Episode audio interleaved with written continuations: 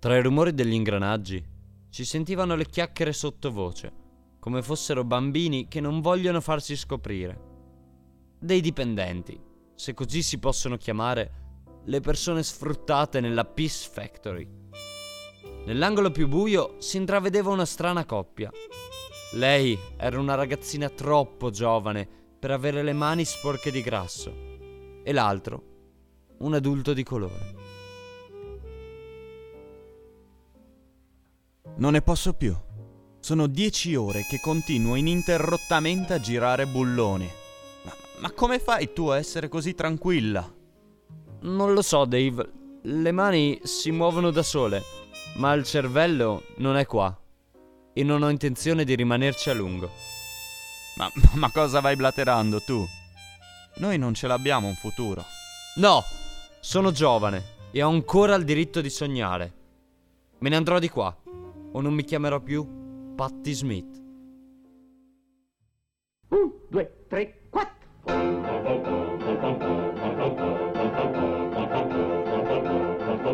Degni di nota. Brevi stralci di vita di artisti dei quali vi siete sempre chiesti moltissime cose. Tobia e Marco su Samba Radio.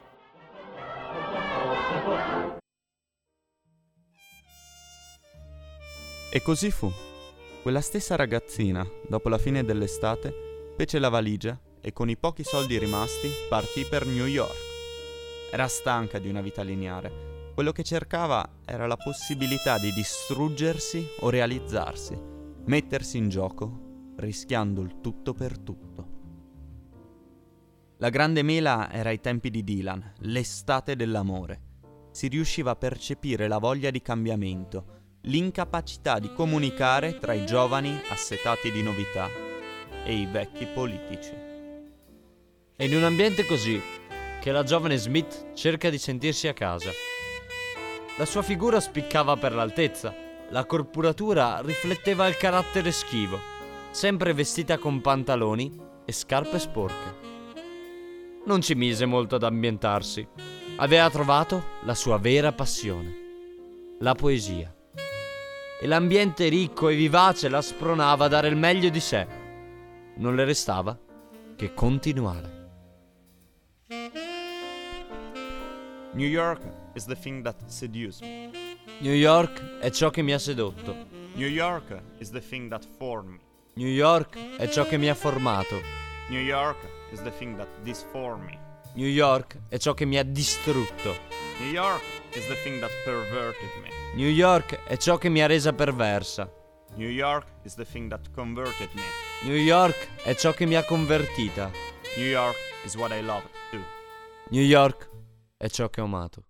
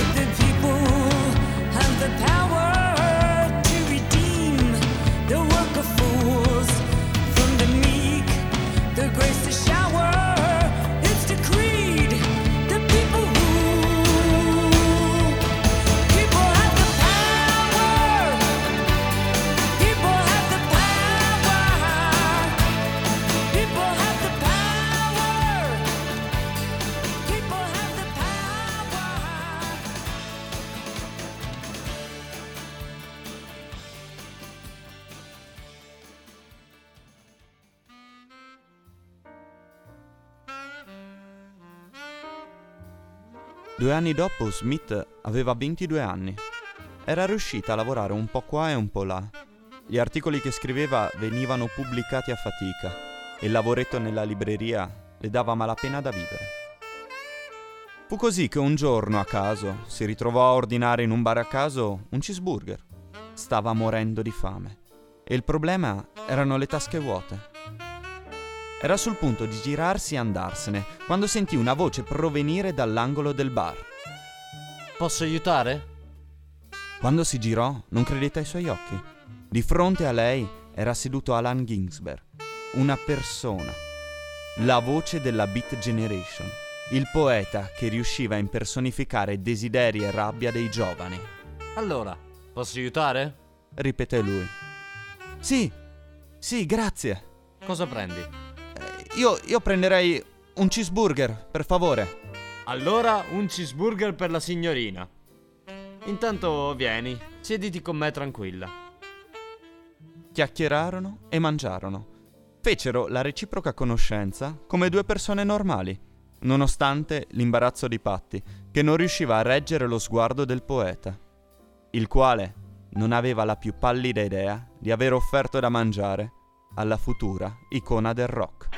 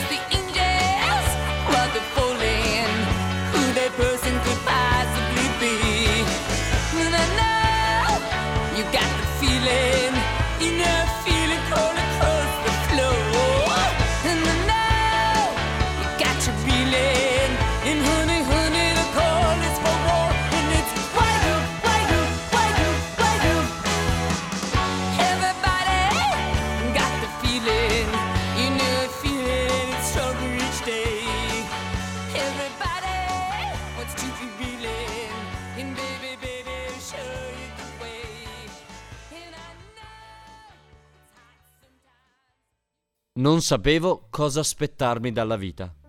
Mi piaceva scrivere e leggere, ma mai e poi mai mi era venuta l'idea di cantare in una rock band.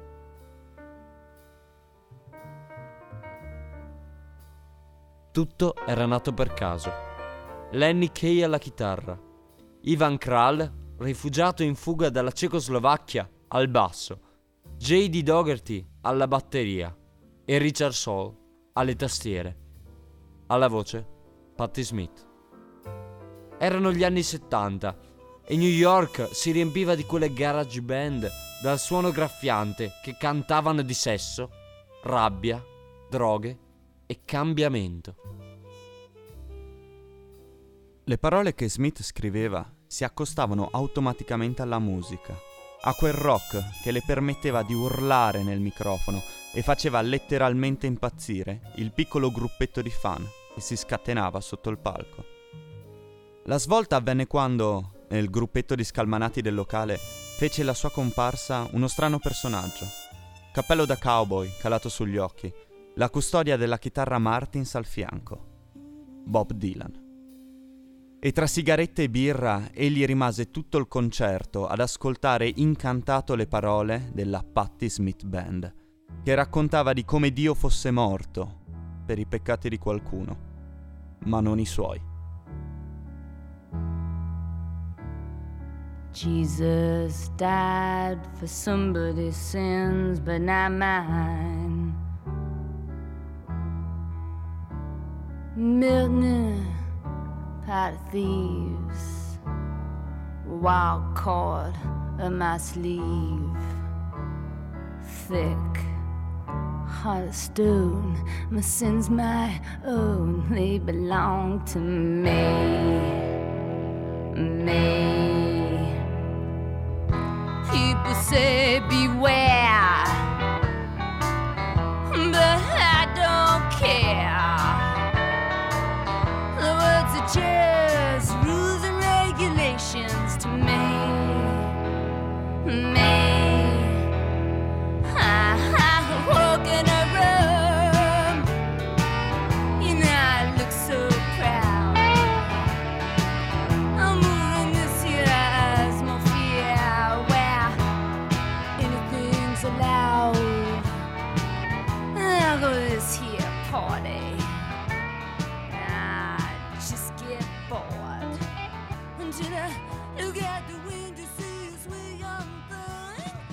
La risposta delle case discografiche non si fece attendere.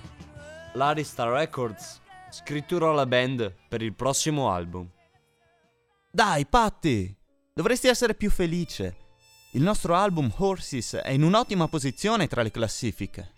Lo so, lo so, ma non capisco il perché. Non sono una rockstar. Fingo di essere una scrittrice. Mi piace leggere, ma non sono una rockstar. Patti, stammi a sentire. Quando hai scritto Peace Factory, tu racconti della tua storia, giusto? Beh, allora è il tuo modo di raccontare. Tu non ti limiti a spiegare o criticare, ma trasmetti sentimenti.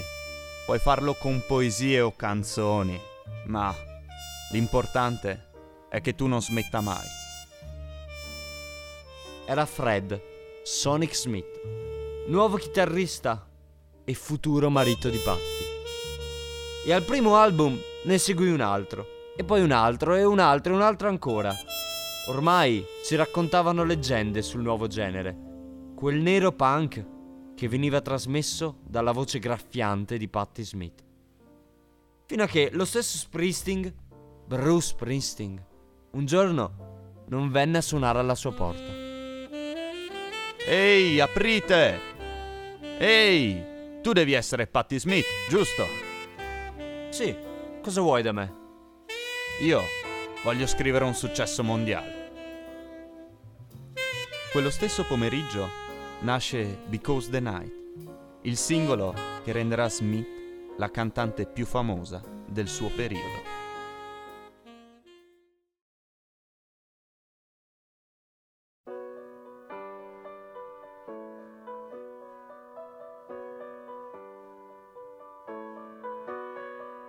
Take me now, baby, here as I am.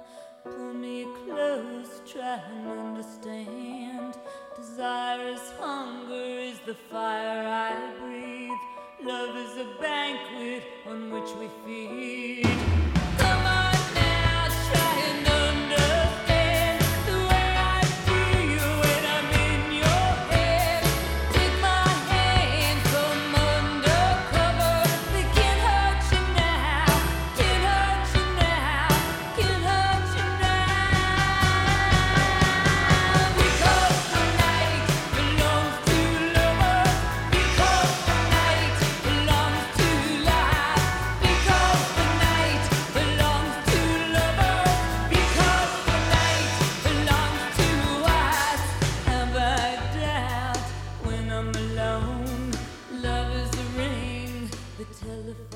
La vita è un'avventura che noi stessi cominciamo.